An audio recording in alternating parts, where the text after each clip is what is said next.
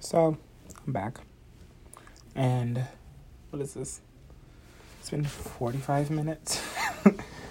um lots of stuff has been happening. I just really want to take advantage of these moments while I'm able to have them before, you know, I resubmit to the general wear and tear of living in this society.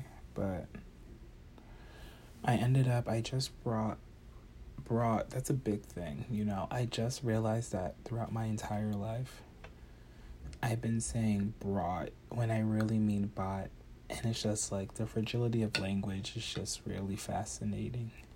But anyway, I just bought a new computer and, you know, it's like official.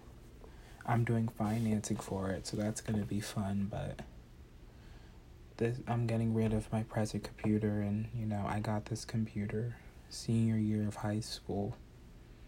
And you know this has been this computer has got me all the way through my Cornell experience up to this point. And I'm like upgrading and it's just like very reminiscent of the stage in my life that I'm at. And you know I can't I can't really tell if I'm hang on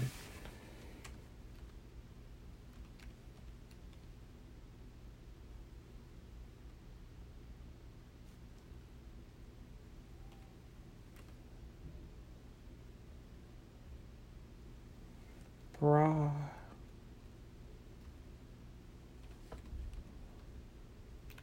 Proselytizing. I see that.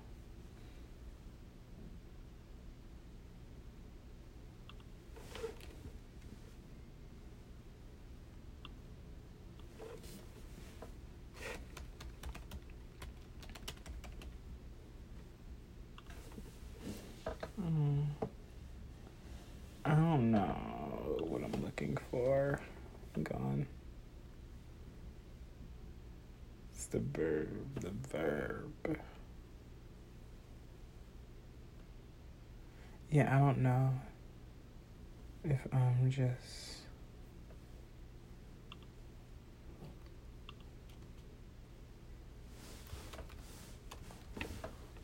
Hmm.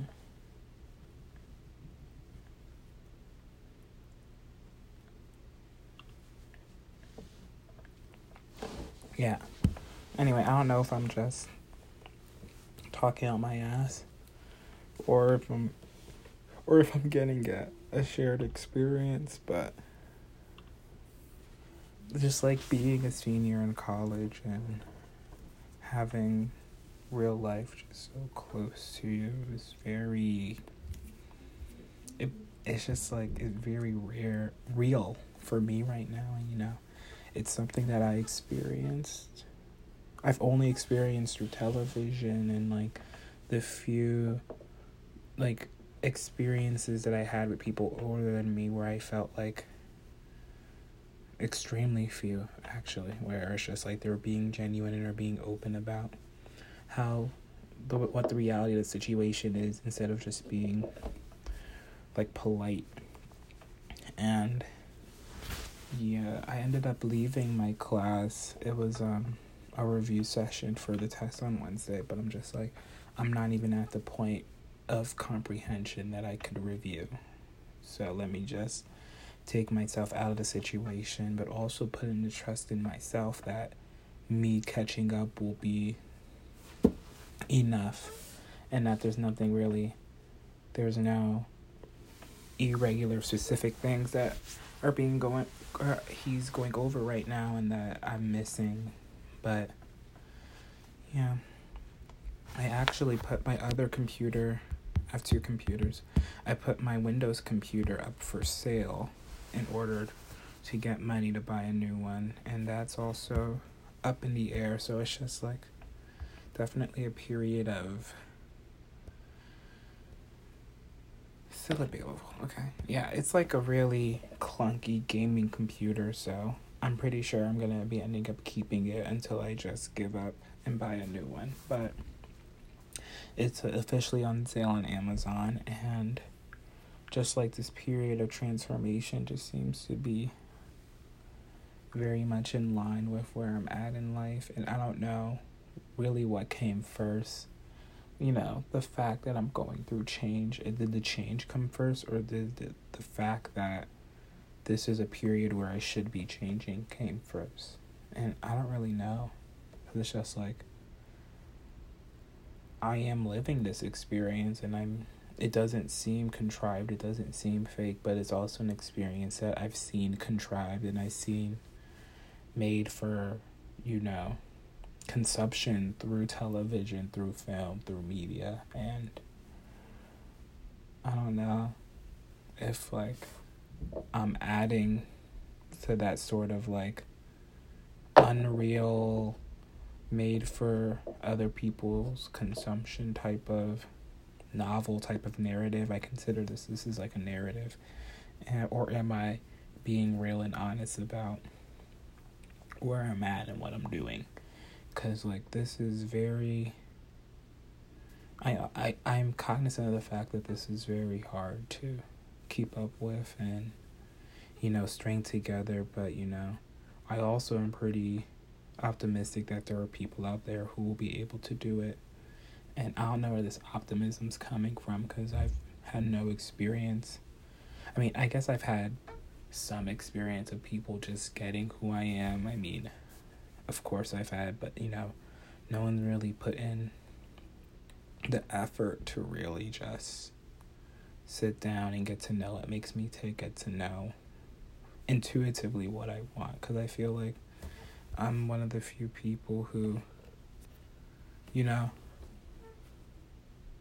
a lot of, I mean, even saying I'm one of the few people as if this is not a shared experience seems like wrong, but it has been made known to me it's a shared experience, so I guess I have to talk for myself. But I'm a person who a lot of things that I end up craving and wanting in like relationships and out of life are very predictable if you really were to like listen to what I say or listen or really just pay attention to how I act. And yeah, it's just very predictable. So I'm, sometimes I sit back and I'm just like, yo, like, if you, like, I have, you should be able to know this. I shouldn't have to tell you this. And then sometimes, even after I tell people things, it's just like, there's still a disconnect. And it's just like, how are you not, how is this not allowing you to see what I really want? Because that's how it works in my head. But, there's just a disconnect with other people and I know that that disconnect that that's just not me that's something that that's a shared experience with be it with many people or a, a small community of people where it's like you try to give people enough information just like indirectly about what you need and how to deal with you but you also are caught up in the frame of mind of them not listening and them not taking it in, which could be that could be false. They could be taking it in and not just being upfront about the fact that they're taking it in, but it's something that you'll never know because the second that you bring it up, you know,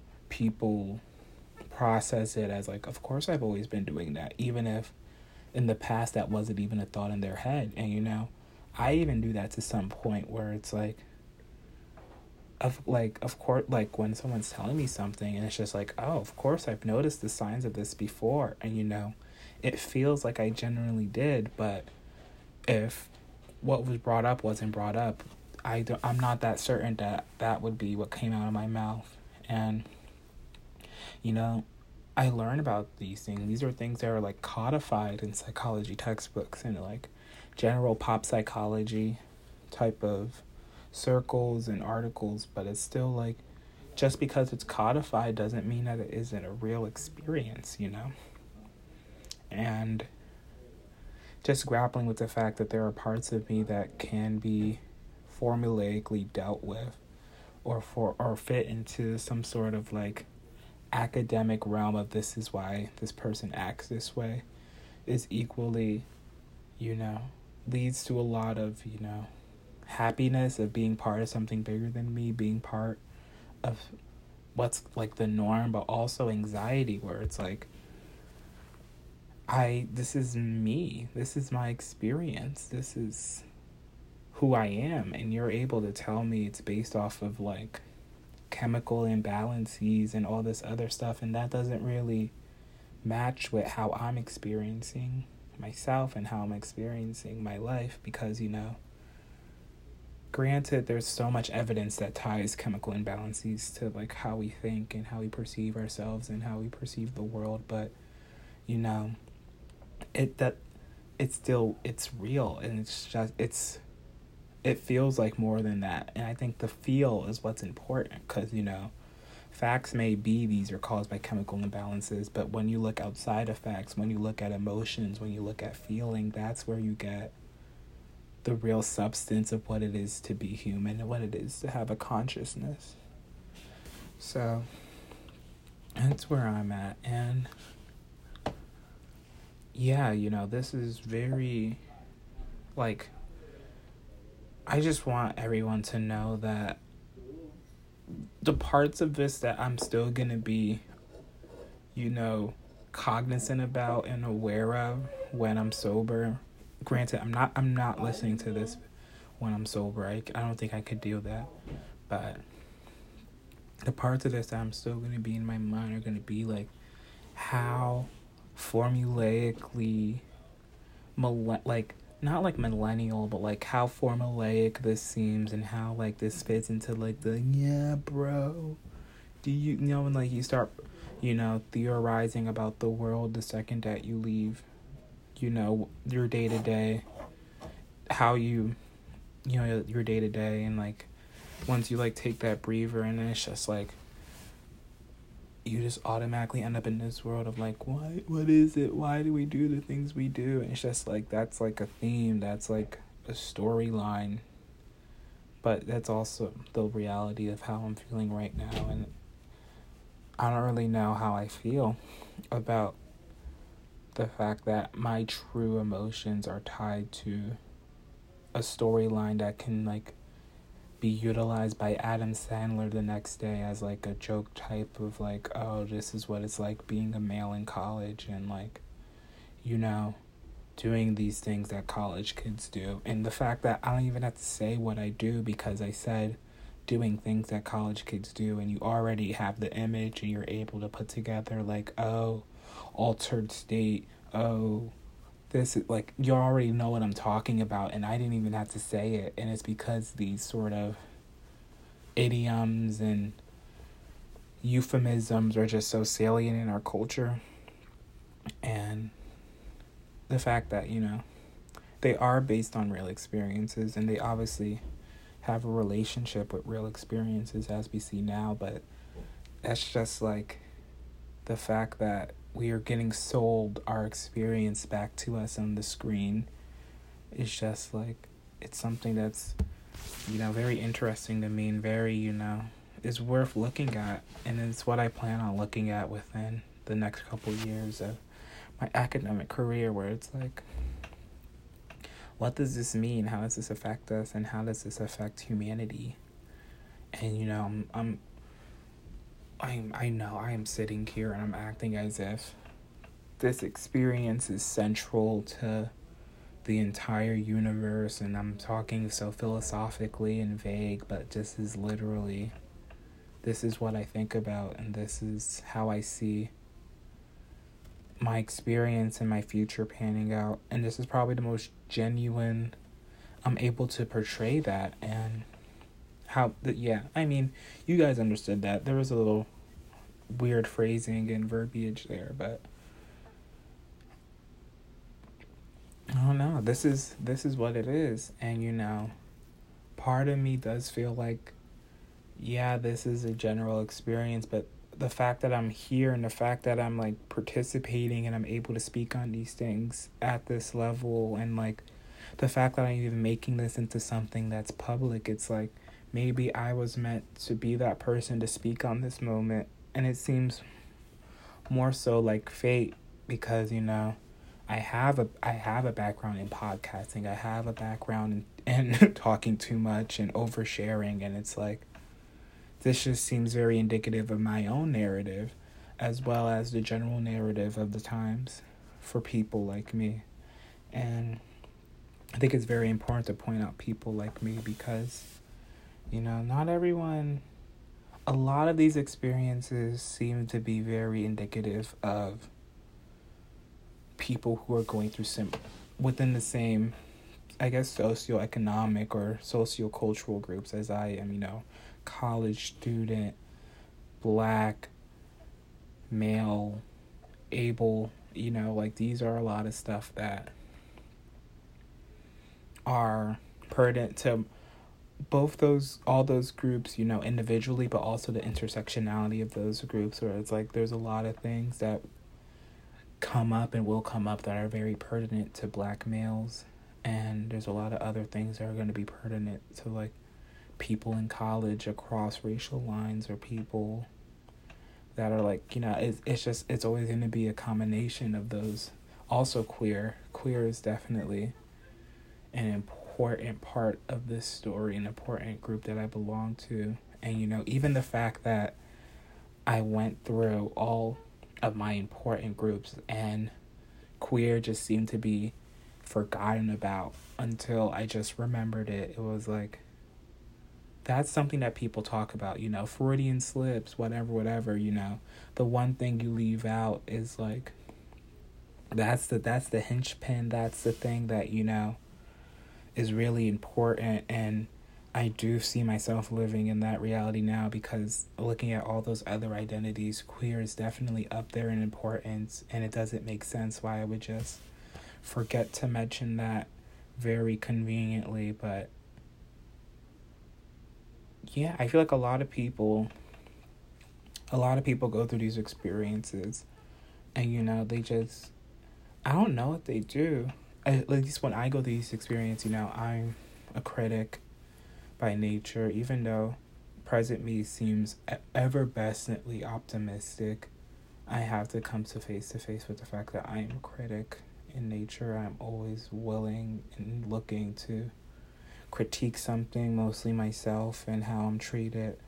But anyway, as being a critic, you know, I'm able to criticize myself to a point, and that's been a big that's been a big part of the last four or five months of my growth where it's like if I'm gonna be self aware I had to be aware of the things that I do wrong and the negative things that I do to other people. And and through therapy through you know being honest with myself and through you know changing literally just changing the way that I act you know? I was able to get to a place where present me was okay with who I was and okay with um how I acted and the roles that I played in other people's lives and that was a really nice feeling. And yeah just like being okay and you but the thing was that i still haven't gotten okay with the role that other people play in my life where it's like i'm always and i'm always ready to be like a shoulder to cry on and be understanding and try my best and you know other people are like that too but my best seems to be you know and you know, even in this, there's a conflict because, you know, some people can be listening to me, you know, help them through something or give them advice and just be like, this man is crazy. And like, not like he's trying really hard, but this is just not pertinent to what I'm going through. And they can just be like, yeah, I'm really feeling this. Thank you so much, just to be polite. Meanwhile, I'm going through the same experience where, like, when I try to reach out to other people and they, like, they try, but you know, they're not really hitting on what I'm trying to tell them. I'm still politely like, oh my God, you're right. You know, I still fall into the polite sort of like, yeah, oh, you're right. I get what you're saying, even though that's not the reality. And, but I don't know. Evidence seems to be pointing to the fact that I'm actually good at doing this and that this is something that you know, I'm better than the average person at doing when it comes to like helping people and see helping people through their their life and relationships and and anxiety and how they feel about each other. I seem naturally equipped to do that, but And that has been really good. That is where the good feeling comes from. But the bad feeling is I haven't been able to find someone who can do that for me. And you know, now I'm in a situation where I have I'm talking to someone romantically where it's like I he could be that person eventually, but I just don't I just feel like I shouldn't I shouldn't like count on him being that person right away off the bat. And it's I've been unfair to myself by putting the pressure on myself to be that person right off the bat. And as I talked about in episode 3, you know, I'm at a crossroads where it's like do I do I pull back and then work to get to where I was before? Because that seems to be like the role, that seems to be kind of the route that makes the most sense to me right now. But also in pulling back, I could risk sending the mixed message that I'm not interested, and then this can fall apart. And I don't know, it's just like I'm in a predicament right now. And it's like, it's not even a real predicament and I know that and I know this is in my head and I know that like I just want to think that this person's thinking the same way I am so I can have comfort even though they probably are just you know genuinely busy and genuinely want to talk to me but have other things to do and they're able to switch off and on. And that's something that I'm working on doing right now where I'm just I have times where I'm not connected to the internet. I'm just nomading it out and I'm comfortable and I'm not you know, I'm not like constantly reaching out to see how other people are feeling. And this is something I talked about with my friend last night and she was just like you know, well how do I want to say this?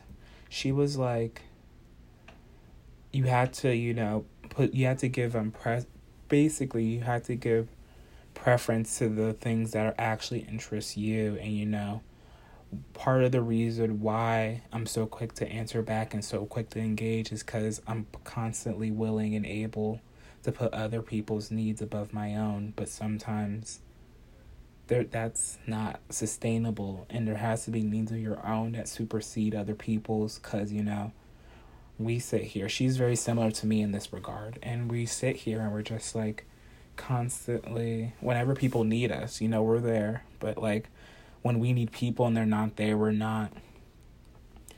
We're just dealing with it. We're just like waiting for them to be present. And, you know, the shoe, the thing in our mind is that the shoe isn't on the other, the shoe's never on the other foot where it's like we have stuff going on and then we're not available. So the conflict is either feeding into that narrative of not being available all the time or trying to get the other person to join us in this realm of always being available. And I think that the decision that I came to was just just to lean into not always being available all the time cuz that is life. That is that's the present reality. This whole idea that, you know, you're nothing more. This is, I know, very dark. I'm past this stage of thinking, but this is just being honest about where I was in the past. But the fact that, you know, you're not you're never you're not anything more than how other people feel about you. It's like this is the last piece of that coming out where it's just like I'm at a point where I'm ready to put that away and be like, yeah, I'm the most important thing to me and I care about other people and you know, I want like, you know, they're just I still feel the same way, but that doesn't mean that I have to constantly put other people's interests above my own.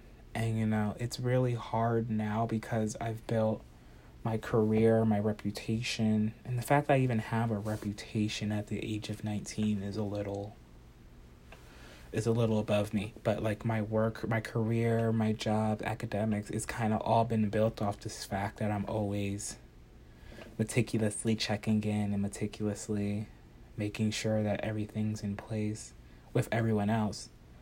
And that's probably going to go away because, you know, I'm at a point now where for the first time in a long time, I have the potential to just, you know, be calmly fulfilled by my relationships without, you know, having to go that extra mile to do that extra work to, you know, get there. You know, a lot of my, especially my friendships, I'm very comfortable in. And, you know, I'm comfortable eh, with the idea of, like, you know, missing a FaceTime or missing a phone call and knowing that they're not going to hate me or knowing that, like, I can just call them back whenever and it's not going to be everything different. And, you know, just that real comfortable place of just knowing that people care about you and they're like, they're not preying on your downfall. And it's been a lot to get past that.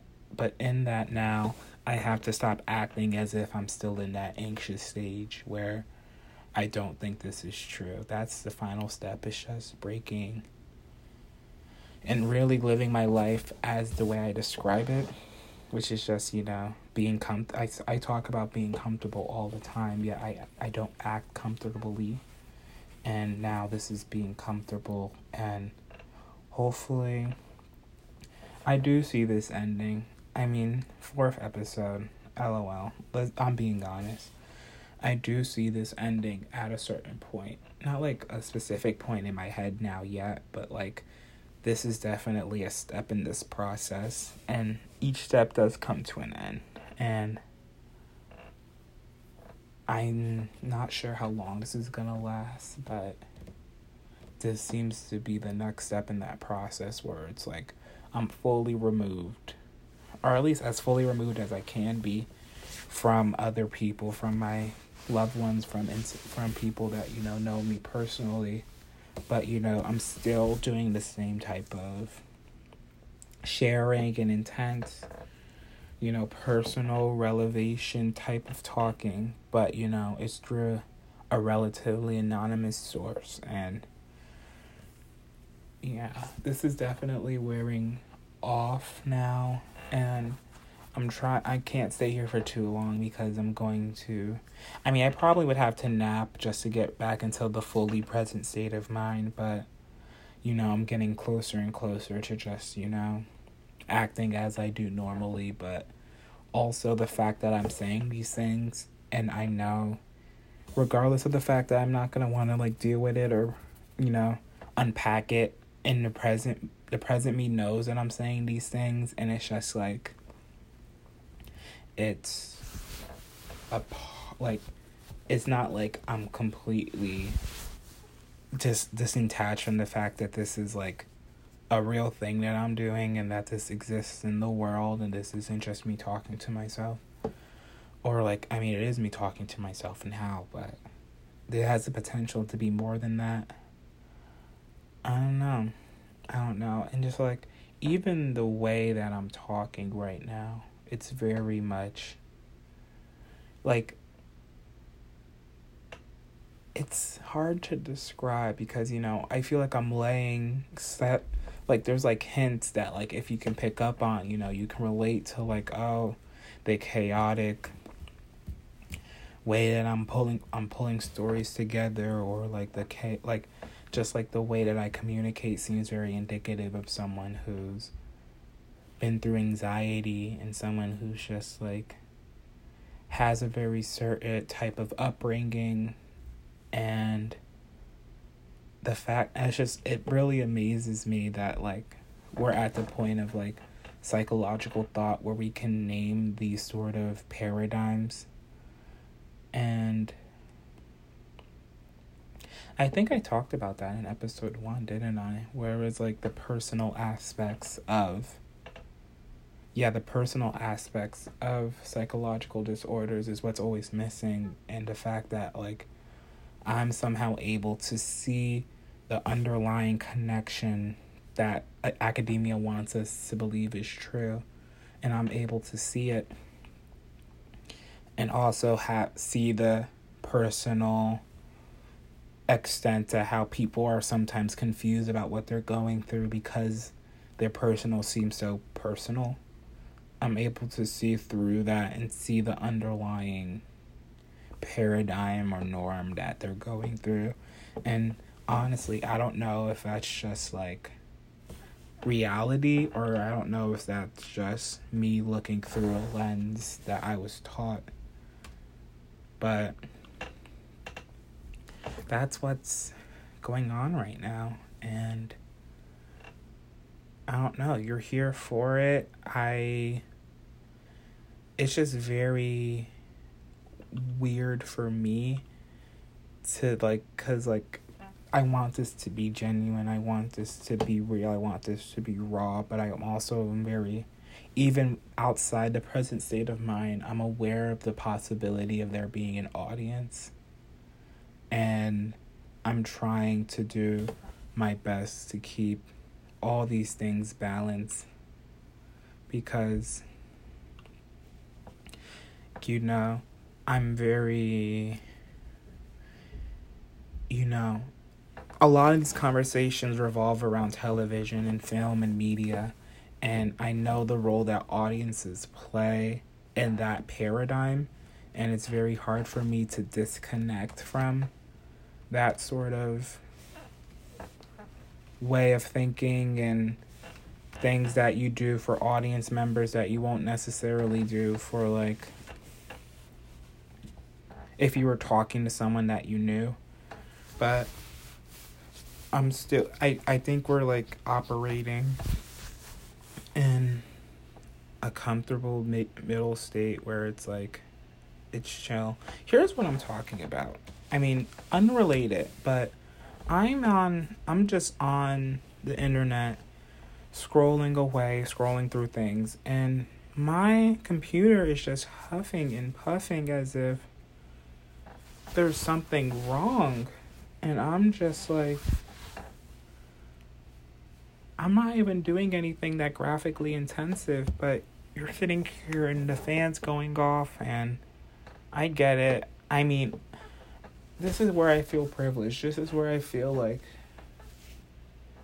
and I think a big part of this moment is like calling out privilege, and people need to become okay with just realizing that they exist within a societal framework which may give them privilege of other people, but they also didn't ask for that and it's like we're not people who aren't given privilege aren't trying to personally attack people who have privilege. They're just attacking the fact that this system exists and people seem to be very you know passive about the fact that they were just granted these arbitrarily granted these privileges arbitrarily. But i'm also saying here i'm just like my computer is completely fine.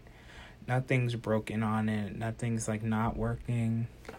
Um but yet i'm still sat here and spent i mean over the course of 12 months i would spend like over a thousand dollars on this new computer that probably would have its host of own issues that i didn't really even have to deal with and what ended up happening was i, I got money in my account last week that I wasn't expecting. And, you know, I've been making moves away from this sort of like unexpected money, let's just go spend it on whatever. And I'm also very cognizant on the fact that, you know, it's a lot easier to spend money that you don't think that you earned. And I don't really feel like I earned that money. It was more just like here for what for whatever it was worth, but I'm still you know, caught in that, that just because I know that that exists and I know that that's a thing doesn't mean that I'm not caught up on, like, I'm caught up in it still. And I think that's probably going to be a paradigm that we're going to see a lot through these where it's like I'm able to call on these moments through honestly my very basic level knowledge of psychology and how the world works and I'm able to call on these moments but that doesn't but i'm also in conflict because you know we're taught in we're, th- we're taught in academia that okay these are the moments here here's how you get through them.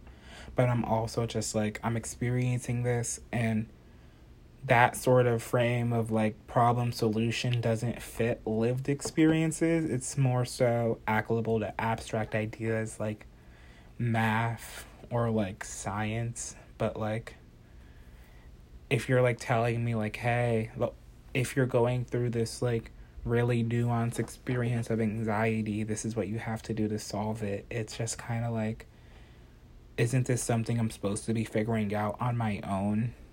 Or is this something where it's just like, because like we talked, like I said before, you know, the thing missing from these psychological stories about what we're going through is this is the specifics is the personal touches is the anecdotes about family the anecdotes about childhood friends and is that also part of the solution if like the solution to anxiety, for instance, is positive thinking and self affirmation.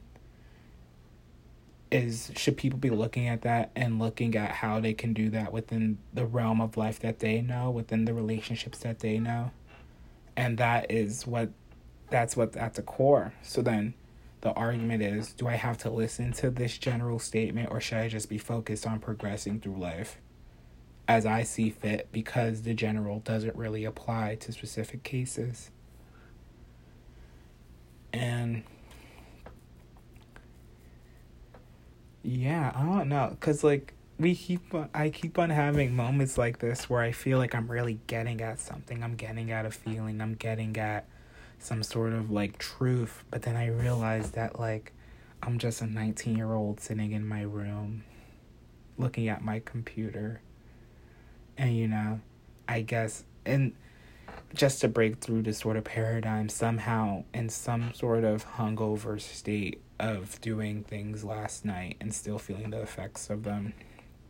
And like this is this just doesn't seem to match the story or like how we're told to think that these thoughts come about because and that's something on history you know the same qualms I have about psychology, I have about history, where it's like we learn all of these, you know, distinct moments and facts and events, but we don't know the we never learn about the lead up or like where they were at when they were halfway there. So it's like you see these people like Think a big one was like Barack Obama where it's like you see him and you know you can chronicle his rise from Hawaii to Chicago to the presidency, but you know, no one was looking at Obama in like 2000. No one, like, yes, people knew who he was, and yes, there were people that definitely had personal experience with him, but he wasn't at his level of like iconism that he was in 20, 20 2008. But, and you know, what that's what that tells kids and what that's been telling us is that you know one day if we're destined to make it if we're destined to be at that level or have some sort of status that it's just going to appear one day you know but the reality of the situation is these people probably have gone through experiences very similar to mine where they're just like i feel like i have the like where they're able to tell like hey like compared to my peers, I'm able to do things differently. I think differently, or like I'm able to, you know, there's things that I'm just naturally more good at or like more apt to do. And maybe that's what I should do for the rest of my life. And, you know, if they're really, really good at it, you know, I think like they know about, I feel like they would know that that's something that's a possibility way before it happens. And, you know, it's just something a qualm that I have with like how we teach history in the US. It's just like we never get to that point. We never talk about what it was like, all the struggles or like anything that doesn't fit a narrative and you know, there's been a big talk around all circles around the narrative that is painted through history and like archaeology and just the social sciences in general, which is heavily based in white supremacy, where it's like everything that we were taught was made to glorify a certain group of people. And now, because of that, that group of people has preferential status in society. And, you know, just we're like just scratching the surface of the fact that that's not real and that's just all created But, you know, we're still living it, and, you know, we can't just snap our fingers and get to the point where we have an egalitarian society. But we're definitely in the process of working through it, and, you know, societal progression seems to mirror personal progression in my eyes where it's like we we should just be allowed to live through life and you know grow as we grow even if we know what we need to do to grow and you know i think a lot of people subconsciously realize it where you know a lot of people a lot of the therapy skeptics actually are people who are just like yeah i can like I don't need to go to therapy. I know exactly what they're going to say. And, you know, they can tell, literally sit there and tell off all of their problems and everything that they need to do to solve them and then sit there with their problems. And, you know, I always looked at it as them sitting there with their problems. But in reality, it could just be them working at their own pace. And I just think that I should put myself in a position where I can do the same thing. Where I'm just, you know, working through things as out of whatever natural pace that I'm set to be instead of trying to figure everything out as soon as I realize it's a thing. And you know, being okay with the fact that to some people I may be a burden. I may do things that get them upset. I may act in ways that they don't want me to act, but that isn't really just disconnecting that from a progression from like how I see myself and leaving it as how other people see me because you know it's just it's been eating me up for a large portion of my life and I'm ready to just let go of that for the time being and just let myself exist for once. And you know, a big part of that is going to be putting my phone away and just, you know, allowing myself to just exist how I want to, or, you know, how I need to for school. And yeah, people around me are gonna just have to be okay with it. I feel like you guys, whoever you are, if it's just me in the future listening in on this while I'm in this state again. I'm just. You have to have a front seat to this process. And I really. What I really seem to be looking forward to is the fact that, you know, I'm going to be able to look back and remember what I was like because, you know, I'm always going to have Twitter. You know, Twitter was a topic of last conversation too but like I can look back at my Twitter and be like, "Oh yeah, I was just like I I believed all these crazy things back then when I was young, lol, and like, you know, go through the motions, but I feel like looking back on this, it's going to be harder to ignore the fact that, you know, I'm not some cynic I'm not like some cynical picture of a teenager about to turn 20. I'm actually like this is my lived experience and I, I like there's some there's validity in the fact that this is literally what I was thinking about. This is literally what I was going through when I when I was this age you know I can look back on it all I want and you know laugh and you know just act like I was crazy but this is real. This is intimate. This is what's been going on and a part of me just really likes how there's just there's a piece of present me who really who's really just wants to get this out and really wants the world to like know these things without having to you know have these individual conversations and that piece of me is really you know putting the blindfold over the rest of me that is like there's no reason to be doing this. This is stupid. This is just you talking and blabbering on for no reason.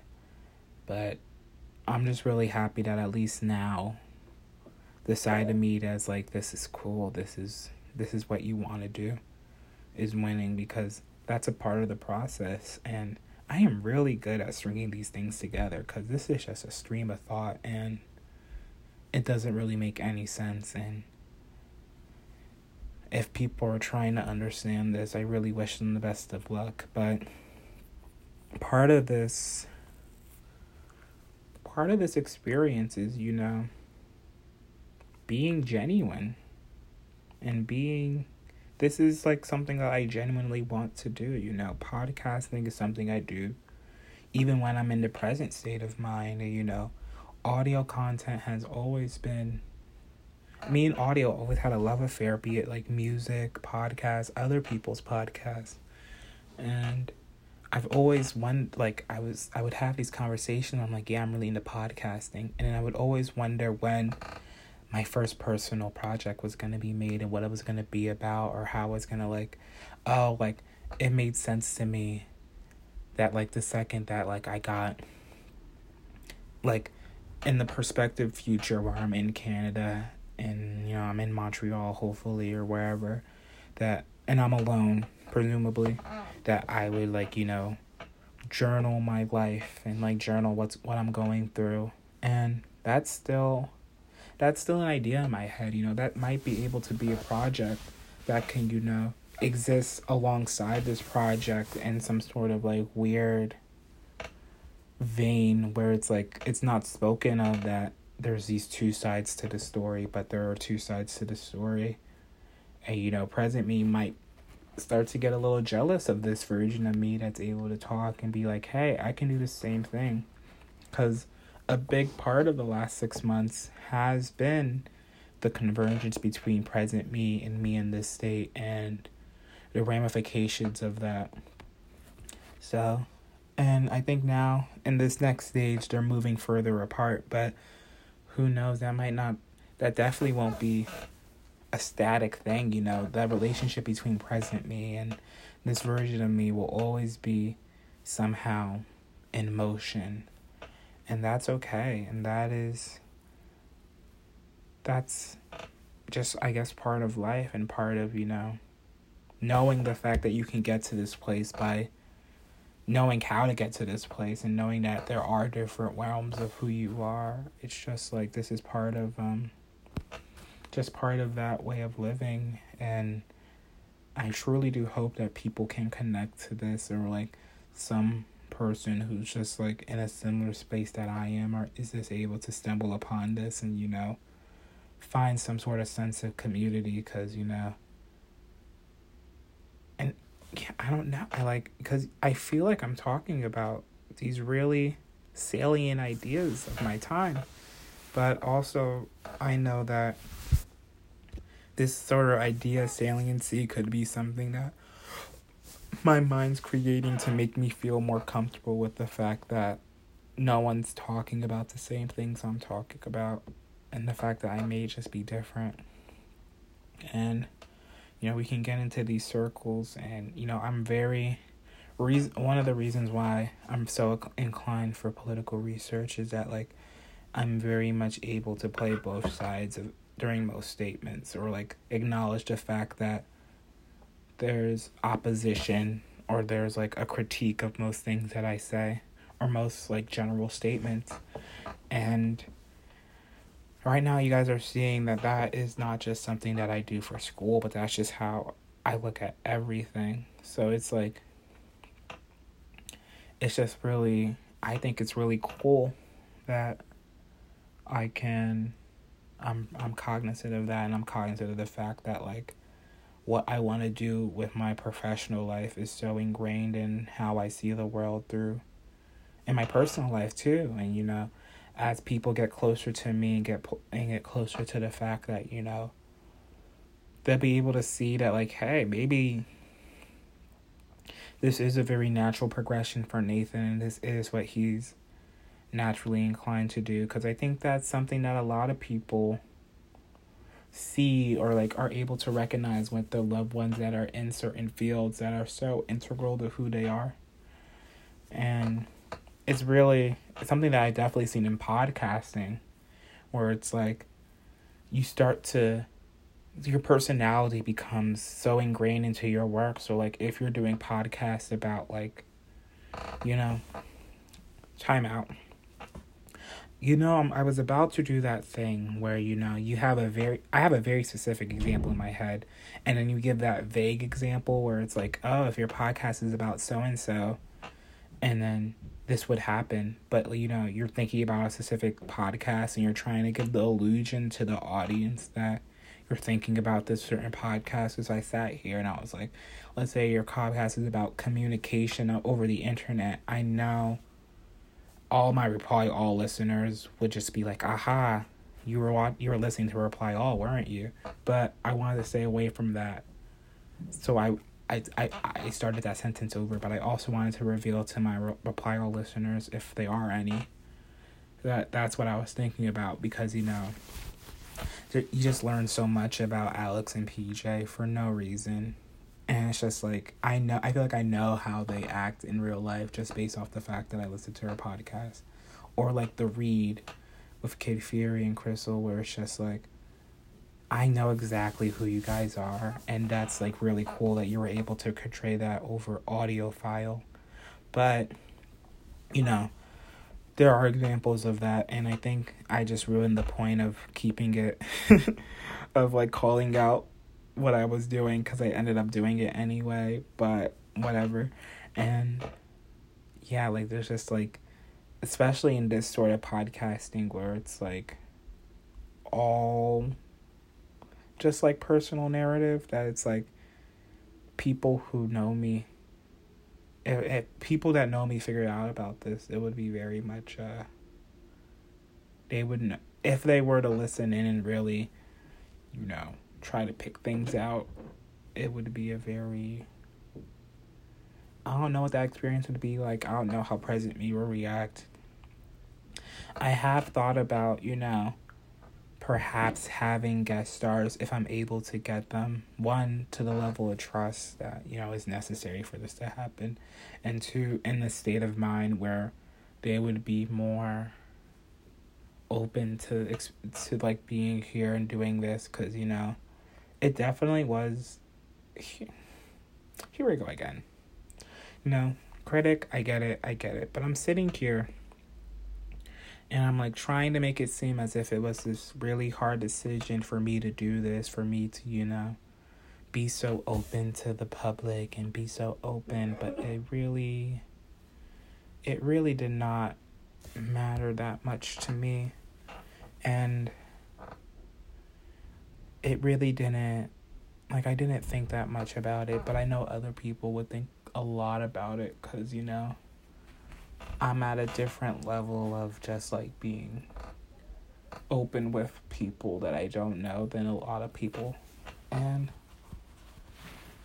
that's my experience. I was trying to make it a general experience. I was trying to morph my personal experience into the general experience, but I think I'm different in that respect where I'm okay with doing stuff like this because, you know,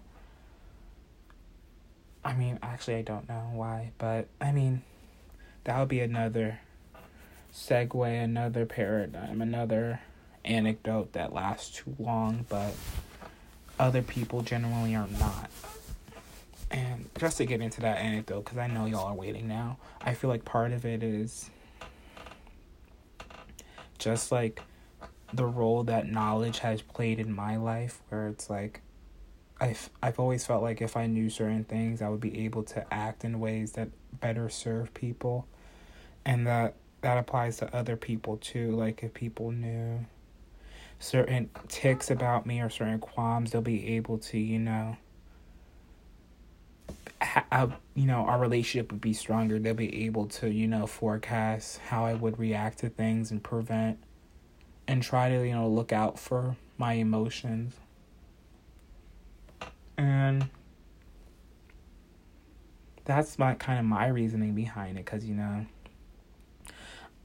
I'm looking at it from the frame of reference of me where it's like most of the time where I meet someone new or like I'm just getting close to someone I'm in the state of constantly trying to you know do my research and look at be like very present on like their social media presence and like see what I can figure out about them or how this connection's going to last or how it's going to, you know, pan out. even though some part of that feels ingenuine because you know then I meet people like the person that I'm talking to right now and it's just so funny how I keep on saying the person I'm talking to right now as if I didn't say their name in a previous episode. But the person I'm talking to right now, where it's like I didn't even have to try to do any of that stuff, and we were still able to connect. And you know, r- grappling with the fact that like that was able I was able to do it without having all the all my anxiety manifestations. So now it's like maybe I'm able to do it with other people and I'm just stuck in this sort of way of thinking that I have to act this certain way for this to work, but it's really just a lie that I tell myself to keep myself in, you know, anxiety land. But like, even within that, you know, I also understand that's how anxiety works in an academic term. I know that anxiety works to morph your perceptions of reality, your perceptions of what's going on. And I'm aware of that and I know that it's fake in academic terms, yet I'm still here. And I'm feel like just like living my experience and it's just like it feels so real and it feels so present. And it's just a constant battle between letting that go and like also just like getting past it. And you know, this kind of, I mean, I talked a lot about this not becoming therapy, but what I really like about this format is that part of my anxiety is being receptive to what other people say, always trying to, you know, be courteous to those around me. And in every conversation that is present, and this is a medium of conversation where I don't have to do that. There's no like I was having, I guess, like a mini nightmare last night where it was just like this becomes a big thing, and then like I start, like, either I start to enter this, get away from this state of like being present and being fully conscious so I can, you know, interact with this world and I start to feed into the the sort of like status of being being this sort of voice in this world. And then I start to lose sight of like what my real life is. And you know, it's just like the belly of capitalism where it's like where something becomes popular and people just feel the need to just like suck all the living life out of that thing or that person because of this reason or what they do. And then after this person goes through the machine and they're like broken and you know, a lot of them have like problems based off of this in terms of like anxiety and drug use and like just like general problems like you know the whole Lindsay Lohan Amanda Bynes type of situation and it's just like people are then also just so judgmental and like the hey how do you let yourself how do you let yourself go you were just person and it's just like the the public is just so disconnected from the role that they play in that sort of manifestation in that sort of life path. So I did have like a mini nightmare where I was just like, if this was to, you know, get to that point, it would just how I would react and I was just like imagining like how I would process that given the relationship between the person I am in these channels and the person I am in everyday life around everyone else. And you know, also you guys have seen that like I do allow people to interact with me when I'm in this place and you know, a big thing that I used to do is just making an announcement like, "Hey, you know, right when I start the conversation like, "Hey, I'm not all together," or "Hey, I'm like, you know, I'm not like feel like, you know, I'm in an altered state of mind or like I'm doing things." and you know people would always come back to me and be like oh i didn't notice or like oh like okay. And you know i've moved away from making that announcement and you know there's still a part of me that's anxious about the fact that people may know and they're just like not telling me just so, you know just to not make it awkward. But i honestly do think that people aren't able to tell. And it's just always been really weird for me how people aren't able to tell because in my head there's just such stark differences between them. And you know, like I get it, I get it. Like I'm sitting here, I'm like I'm not whispering into my phone, but I'm not exactly making an announcement and it's just like this is the level of just like communication that I'm normally at where it's just like I'm not naturally that loud or that like boisterous but it's like I still think that people should be able to realize when I'm acting completely different than what I normally act like, and people just have generally not been able to. And I look at that and I'm just like, hey, maybe there's like, you know, there's something to that. If I'm able to, you know, is the system, is this way of acting, is being present so ingrained into me that people don't realize where when I throw the rule book away, I'm just acting on impo- impulse. Is impulse, is my impulse just, you know, societal structures that are taught to me? Is that what's at the core of who I am, or is there something, you know, more raw, more natural that I'm yet to get to? And I don't know, but definitely a symptom of, like I said before, moving closer to, yeah, just moving closer to my present self and me in this state being closer together in terms of like their mannerisms and what they talk about, but also now that we're moving away again, those two things are moving further apart. This is this this project just plays a very special role in that process now because this is going to become that channel when I really want to talk. And I'm not going to turn to someone, to another person, and like, you know, let all this rip and then have them be very confused because I'm not talking about anything, but I'm also talking a lot. And I don't know. See, I did that thing. I I brought this up last episode where I try to be, you know, act as if I'm doing something for the greater good when I'm really doing something for myself. But like I was about to be like, yeah, you know, I'm finally giving other people a break from, you know, hearing me ramble on about the world and the way that life is. But one, no one asks for a break. Two, I wanted to do this regardless of the fact that I haven't been connecting with other people in this way. And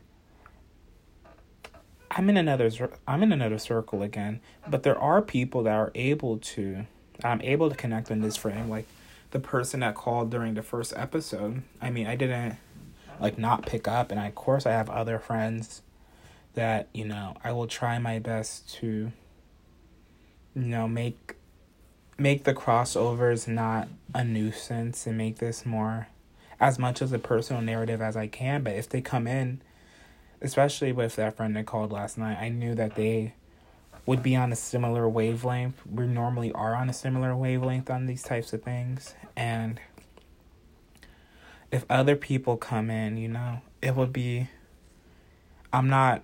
What I was really focused on was just not making this into like a oh, I talk about someone someday, and then like the next episode, it's a conversation, you know, trying to move away from this formulaic format of how narratives are set up on television.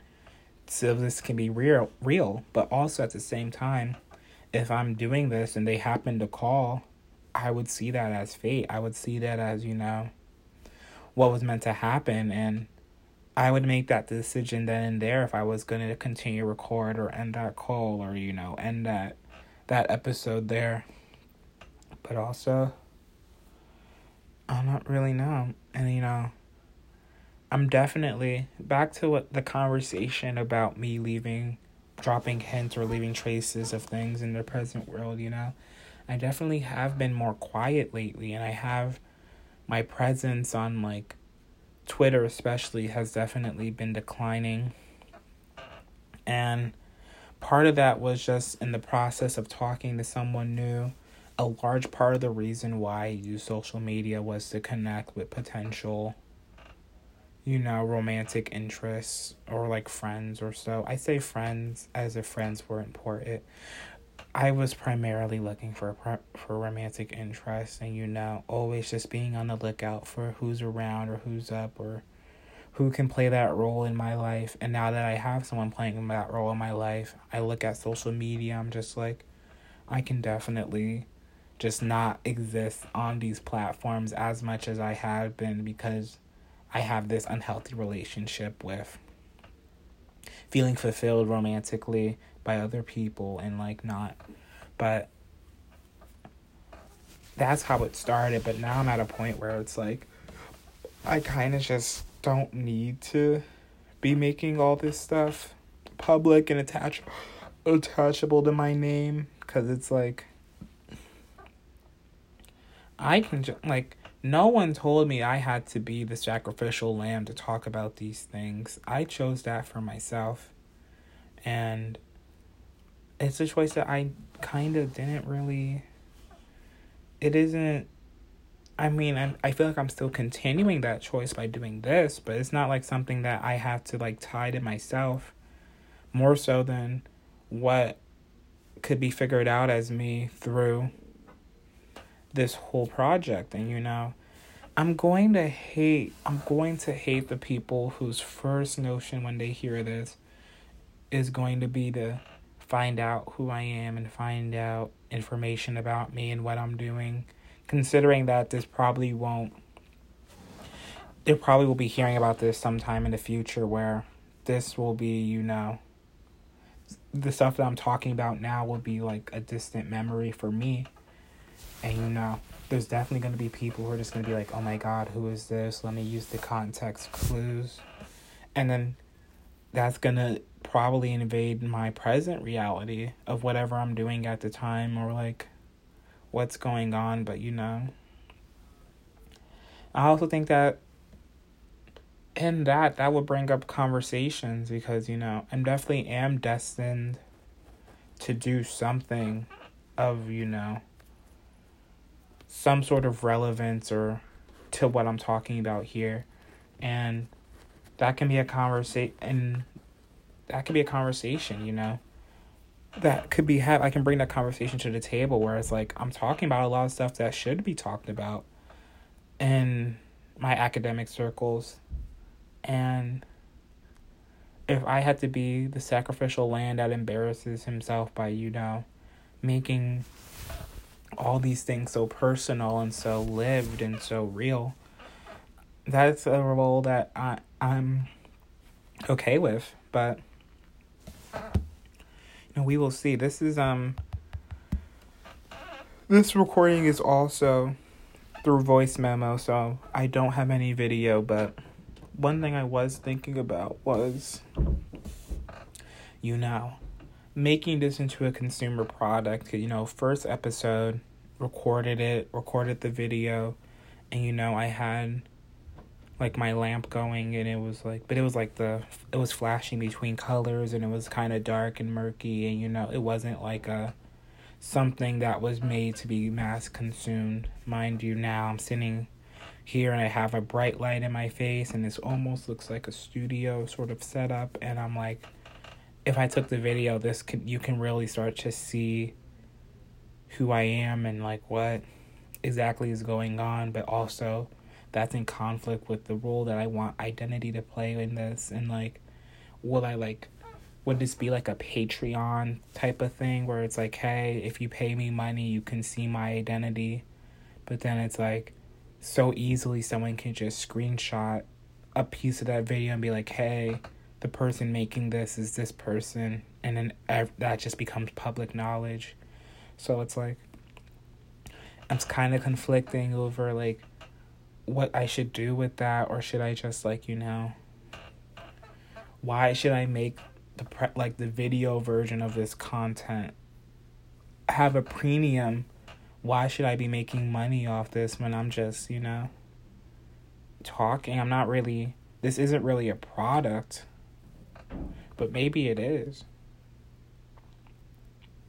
And you know, it's something that I talk about with my present, with my like, my other podcast where it's like, we have a Patreon now, and it's like, hey, we have like we do like extra content, pre-show, post-show, type shit, and it's like, hey, there's a five dollar paywall to see me and one of my friends talking about life for fifteen minutes before we record our podcast, and then like 30 to 45 minutes after that. And it's like it's a part of our show now where we're like hey if you want to see this you know go to the patreon and you know we have no patrons you know we do no advertising. But it's like that sort of way of thinking of like hey if you want all of me give me money is like so ingrained into the present way that i you know manage podcasts. And i don't want to really do that here. And i want this to remain you know as pure and as real as it can be. But I also have to realize that present me does play a role in this and you know I do know that this exists and you know if someone asks me to make decisions about this when I'm in my present state of mind my decisions may be different than the state of mind I'm in now and there's going to be that conflict cuz I'm going to realize that that there's that difference and I don't know. That's just going to be an internal conflict I'm going to have to deal with when if the time comes. But it is something that was on my mind.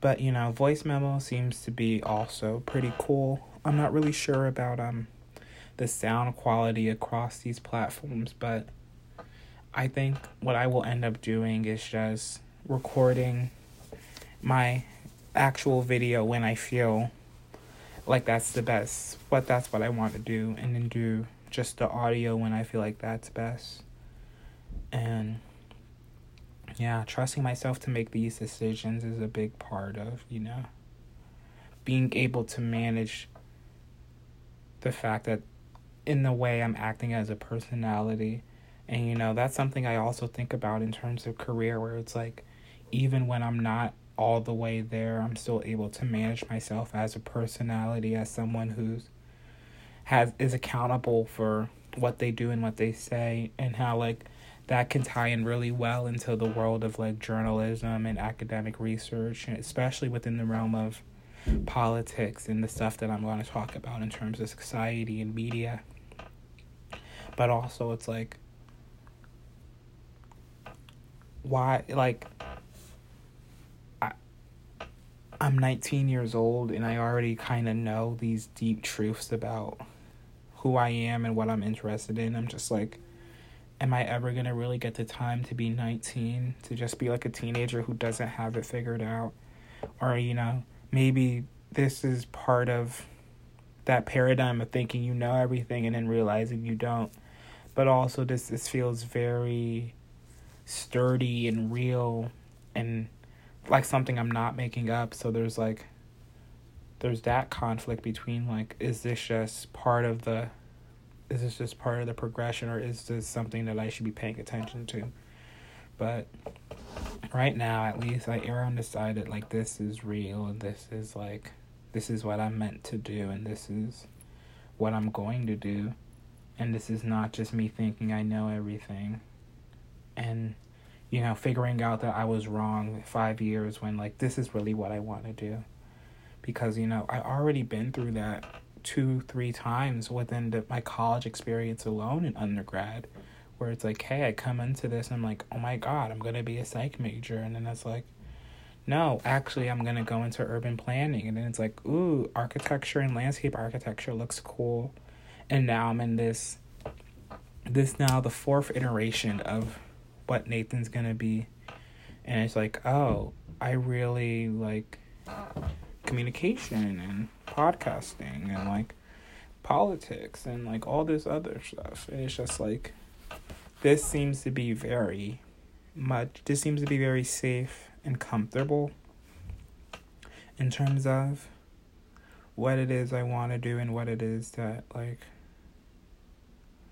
what the future has in store for me but I also know that like I could be wrong and you know this is something that present me grapples with a lot of time too where it's like once you know about these general stages and these general psychological development milestones you know you look at your own life and you just are constantly like hey like is this real or is this what I read about in books? And you know, a big thing about academia that I've noticed, especially in terms of archaeology, is like there's definitely a disconnect between lived experiences and what the and what people study. And I even seen this looking for um within looking for like I was looking for researchers for grad school at this one school that I'm really interested in and I was like a lot of the people, a lot of the white people. Oh, this is my first time saying white people in this. I'm ooh, this is just a moment. It took me until episode 4 to start talking about white people and I think that is a milestone. But anyway, the thing that I'm talking about with white people is just like a lot of their academic interests seem to be centered around life outside of Europe, outside of North America. And part of that is that they're able to still be objective because this isn't, you know, some like they aren't analyzing things that are personal to them. Like if you go and you analyze the Middle East as like some French guy, you know, you're not gonna sit there and be like really you're allowed to still be objective and you know academia is so concerned with objectivity and then you have people from you know hate to use white man's words and their way of looking at the world but the global south is probably the best way to describe it where you have these people who you know aren't really institutionalized into western thought from birth, you know, being white and they go into academia and their primary focus is always so integral to you know who they are and you know their specific upbringing and taking this information and applying it to their present realities back at home. And then i'm kind of somewhere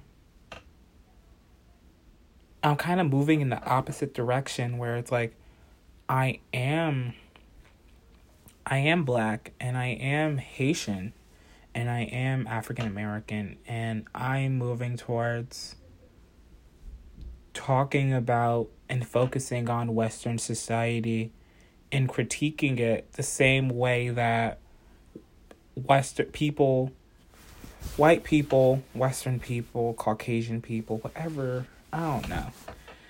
I think that small anecdote. This whole sort of talk about how to describe people and how to um how like what is socially acceptable way of like addressing people. It's very necessary. Don't get me wrong. It is a very necessary conversation to have especially when it comes to people who are traditionally marginalized feeling you know like they belong in these circles, but like it is just a lot to put up with and a lot to keep up with. And you know, I'm able to do it because I naturally train myself to put up and keep up with a lot, but like I also can't sit here and blame people who are just like, whoa, whoa, whoa, where did this come from? and but that was an anecdote. But yeah, you know, white people, they're able to, you know, have an out they go out into these places like the Middle East, like Africa, like Asia, and they're able to have that outsider critique where like, hey, like I'm not really involved in this, so you can trust what I'm saying is objective. And that's kind of based off of white supremacy and the fact that white white thought and western thought is able to supersede the thought of other civilizations. But at the same time, I'm doing the same thing where it's like I'm coming into a country where I'm an outsider and I'm critiquing their political their polit yeah, their political sphere, I guess, or like just like certain places, certain topics within their political you know, identity that I think is interesting, but I'm also being a critic and it's just like where is my I don't have this institutional legitimacy that white people have within this sphere. So it's like if I say something that doesn't jive well or isn't like, you know, acceptable objectively, you know, I face the fact that I could be heavily criticized, I could be critiqued, I can be seen as someone who isn't, you know, trustworthy in this sector because, you know, when it comes to non people, non white people,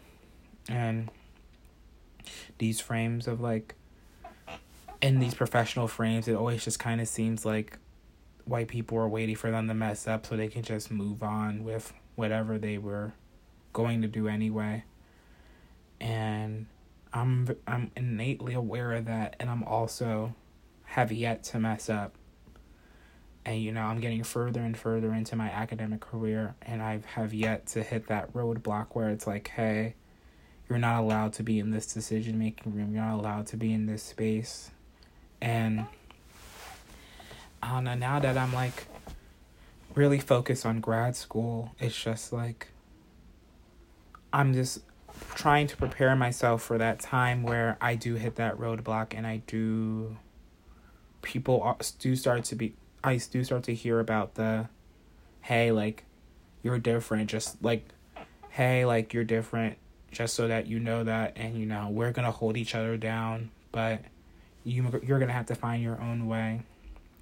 And I'm trying my best to prepare myself for that sort of reality but I also know that believing that that's going to happen does play in part with the fact does like kind of contribute to that happening where it's like if you believe something's going to happen that's like based in anxiety you subconsciously manipulate and self-sabotage yourself to make that happen.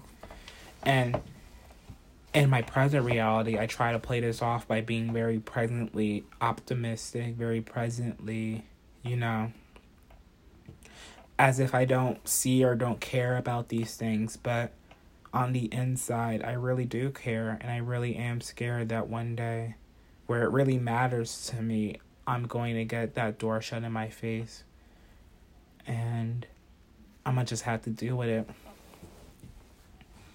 And yeah, right now we're like, see, like, I can't even really tell if this is just present me peeking in or if this is just so ingrained into who I am. But you know, I'm looking at the time right now and we're no we're we're getting near to an hour and a half and I don't hmm and you know, this the fact that I'm cognizant of the fact that this is something that's gonna be consumed or I'm I need to stop saying that this is gonna be consumed. I'm putting this this is going to be available to be consumed. I'm just very cognizant about the fact that, you know, this is a consumable.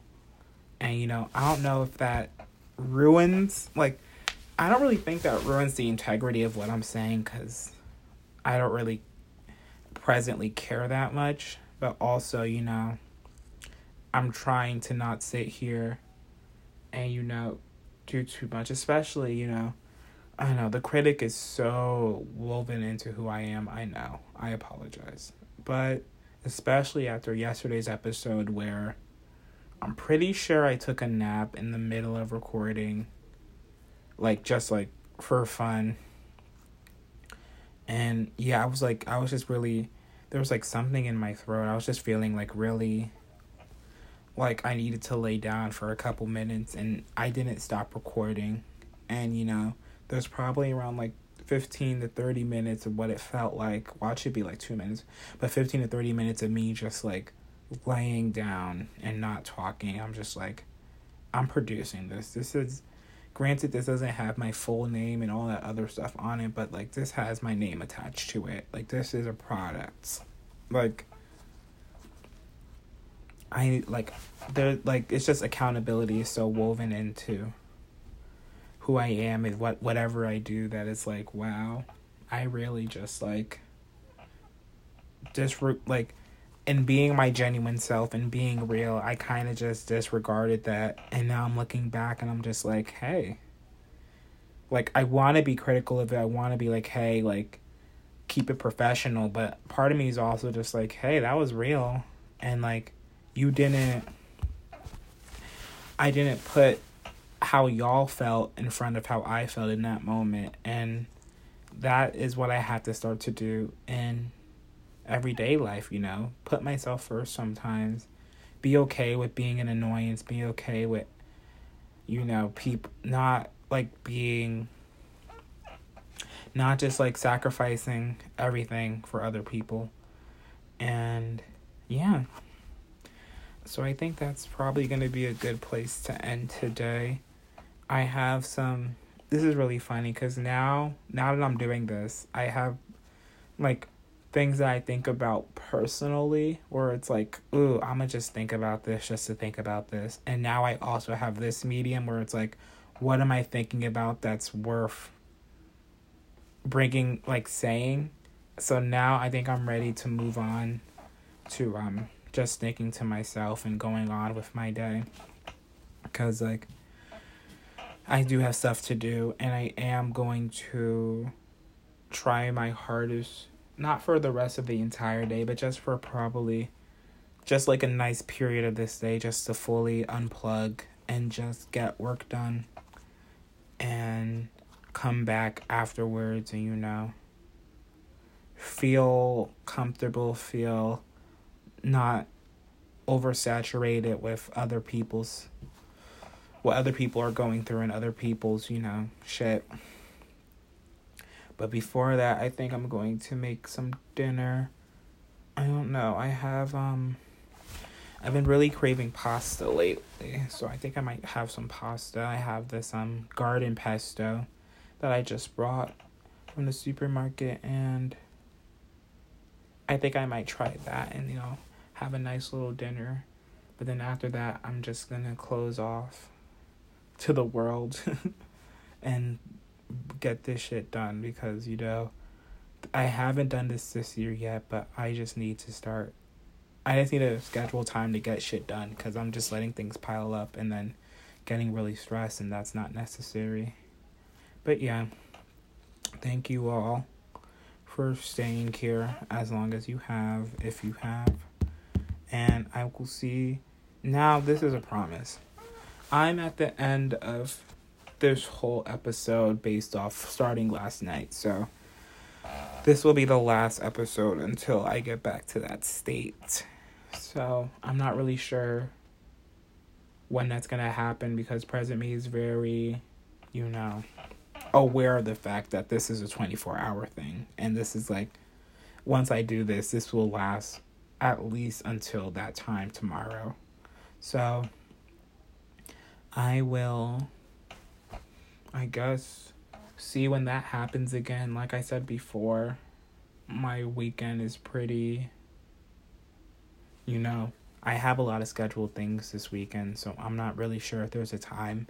But I, especially with the way that Monday is set up now, where it's just like I start at like mid afternoon and then like I only have two classes, and then I'm just like I'm able to easily transition back to the week Mondays is going to be playing a vital role in the fact in this show, I feel.